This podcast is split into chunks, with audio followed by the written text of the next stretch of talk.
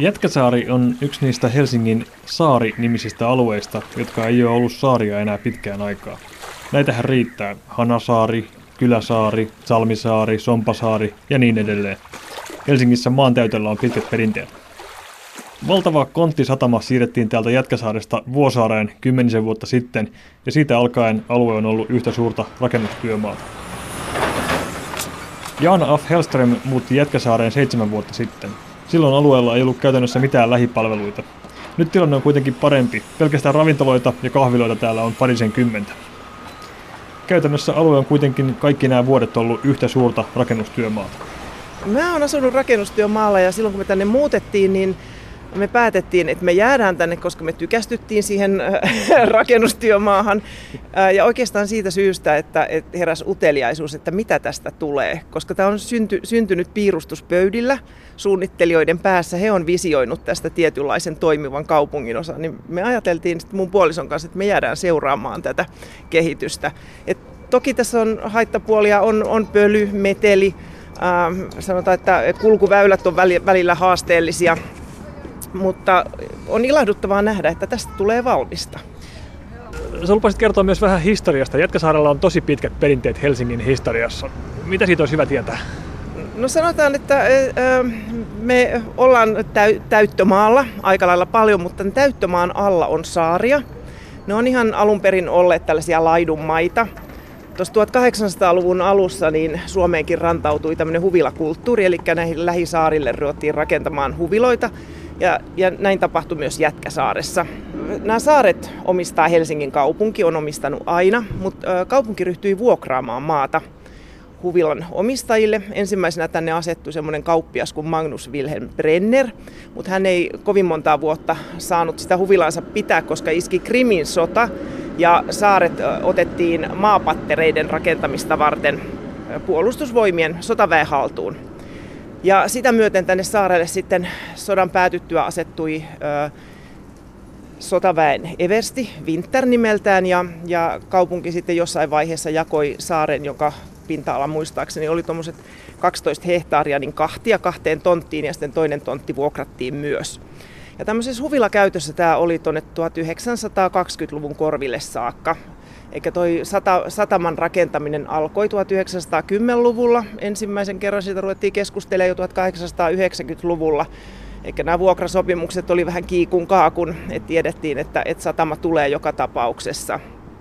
Mutta niinkin myöhään kuin 1916 tänne Jätkäsaarelle rakennettiin uimahuone Helsingin uimaseuran tarpeita varten – ja se toimi täällä kymmenen vuotta, vaikka oikeastaan sulassa sovussa sitten sen satamatoiminnan kanssa, jota ei voi verrata nykyiseen satamatoimintaan ollenkaan. Et pitää muistaa, että skaala on ollut vähän toisenlaista. Että meidän omat mielikuvat on tämmöisiä isoja nostureita, kontti, konttikasoja, silmän kantamattomiin kilometritolkulla, mutta se on ollut huomattavasti pienimuotoisempaa silloin.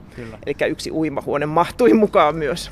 Se on siinä mielessä hauska kuriositeetti, että tänä päivänä Jätkäsaaressa toimii yleinen sauna, joka on noin vuosi sitten avattu. Kyllä. Ja ei tästä ole kuin kilometrin verran matkaa Hernesaareen, siellä toimii toinen. Siellä toi, toimii toinen, ja jos oikein ymmärsin, niin tänne on suunnitteilla altaan tyyppinen uimala myös, minkä ilolla vastaanotan kyllä tännekin kaupungin osan julkisen kylpemisen perinteet siis saavat jatkoa. Mutta nykyinen, siis vilkaastihan siis ehdottomasti satamakaupungin osastahan on kyse, niin tämä nykyisen suuntainen satamakehitys alkoi tuossa jossain sodan tietämillä suurin piirtein? Suurin piirtein, että et, 1910-luvulla varsinaisesti aloitettiin, mutta sen jälkeen oli kasvusuuntasta aika, aika pitkälle ja sodan jälkeen sitten tämä räjähti räjähti tietenkin aina siihen asti, kun päätettiin, että, että ryhdytään miettimään vähän toisella tavalla tätä tavaran liikuttamista Helsinkiin, eli ryhdyttiin rakentaa Vuosaaren satama ja samalla suunniteltiin tästä Jätkäsaaresta sitten kaupungin osaa asukkaita varten. Ja nyt sitten tämän vuosituhannen suurin muutos on se, että Konttisatama siirrettiin täältä pois Vuosaareen ja sitä myöten alkoi tämä vimmattu asuntorakentaminen, jos tämmöistä sanaa voidaan käyttää. Kyllä. Tämä on muuttanut kerta kaikkiaan muotoaan siinä yhteydessä. Tämähän on ihan totaalisesti muuttanut muotoansa. Et satamahan täällä toki on vielä, ja monen mielikuvassa se elää ehkä tämmöisenä matkustajasatamana, sana, sanalla matkustajapaino, mutta unohdetaan sitten se, että laivathan kulkee kuitenkin rekkavoimalla. Tämä on ehkä semmoinen asia, mistä huomaan jätkäsaarelaisten kanssa usein puhuvani myös. Satama tuo paljon myös liikennettä ja ennen kaikkea sitä rekkaliikennettä ja silloin kun tuohon tulee iso laiva rantaan, niin silloin pääväylät saattaa olla aika ruuhkaisia. Oletko törmännyt tähän? Mun tarvitsee kyllä tunnustaa oikeastaan, että aika vähän loppujen lopuksi. Että muutaman kerran olen ruuhkaan joutunut, mutta ne purkautuu todella nopeasti.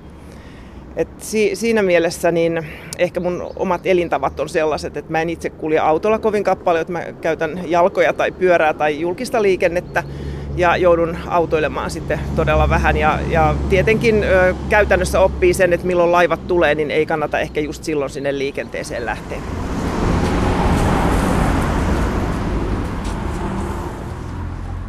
Länsi-Sataman kaupungin osaan kuuluu muutakin kuin pelkkä Jätkäsaari. On Hernessaari, Lapinlahti, Salmisaari sekä Ruoholahti, johon suunnataan seuraavaksi. Taiteilija Rafael Vardilla on ollut työhuone kaapelitehtaalle jo 20 vuoden ajan. 91-vuotiaan Vardin siteet tähän alueeseen on kuitenkin vielä huomattavasti pidemmät. Joo, mulla on hyvin pitkä historia, koska mä oon syntynyt tuolla saarella, niin viisi vuotta kului ilman, että tänne pääsi muuta kuin joko jään yli kävellen tai vene laivalla. Joten, ja tämä Helsinki oli kyllä ihan toisen näköinen silloin. Tänne tultiin kävellen ja siinä missä on nykyinen että oikeuslaitos, siellä oli joku pieni polku, josta pääsi nousemaan ylös ja sieltä sitten erilaisia polkuja myöten, edettiin Helsinkiin se oli kiva kyllä kävellä. Täällä oli kaiken näköistä, kun oli ihan semmoinen pieni poikaskeli. Niin täällä oli kaikenlaista jännää. Oli katsottavaa ja koittavaa. Ja Oletteko te asunut koko elämän Lauttasaaressa? 91 vuotta samassa paikassa. Se, siitä on joutunut näkemään sen, esimerkiksi tuo tie, se on välillä muuttunut. Esimerkiksi kun venäläiset saivat sen Porkkalan niin he tarvitsivat leveämmän tien, niin sitten se levitettiin se tie, jotta heidän autonsa pääsi sinne. Rafael Vardi, teillä on parinkymmenen vuoden ajan ollut työhuone täällä kaapelitehtaalla. Miten nykyisin, kuinka usein täällä tulee käytyä? No, se, kyllä mä joka päivä käyn. Siitä on tullut rutiini. Että niin päivän pitää, se on vähän niin kuin mikä tahansa urheilija tai muulla, että kun se ruumi siihen tottuu, niin se pitää tehdä sitä edes jollakin lailla. Miten tota, tämmöinen tavallinen torstai-arkipäivä, jos täällä ei olisi nyt toimittaja häiritsemässä työrauhaa, niin mihin sinä tarttuisit? No, luultavasti mä, mulla on joku työ menossa, mulla on yksikin toinen työ, työ menossa ja Tämä on tällaista tämä taiteilijan homma, että se ei lopu ikinä. Sitä ei saa koskaan oikein valmiiksi sitä työtä, koska aina tuntuu, että jotain voi lisätä. Että se päivä seuraa toistansa ihan työn teossa. Mm.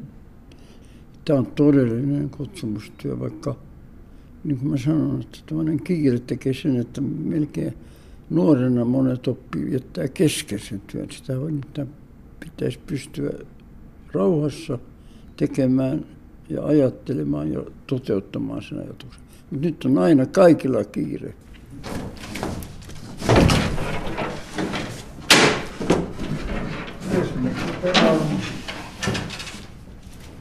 Tämähän on, jos pannaan näin päin makaamaan.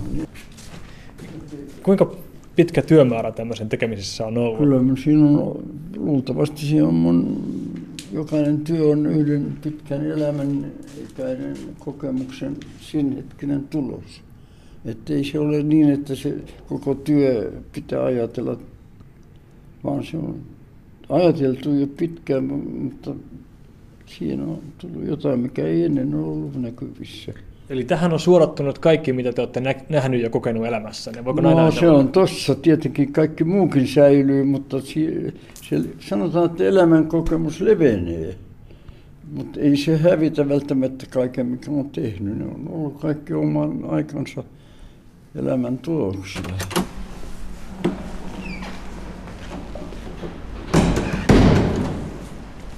Elämän mittaisen uran tehneen taiteilijan sanat pyörii vielä mielessä, tässä kun kävelee kaapelitehtaan käytäviä pitkin takaisin arkisen todellisuuden pariin. Jos kaikki taiteilijan kokema ja näkemä suodattuu hänen ruumiinsa ja sielunsa läpi siveltimen vetoina kankaalle, voi samaa ajatusta soveltaa myös kaupunkiin ja sen osiin. Tämäkin ympäröivä todellisuus, Länsi-Sataman kaupungin osa, on lopulta aika paljon enemmän kuin vain se ohut pintakerros, jonka siitä voi ohikulkumatkalla nähdä.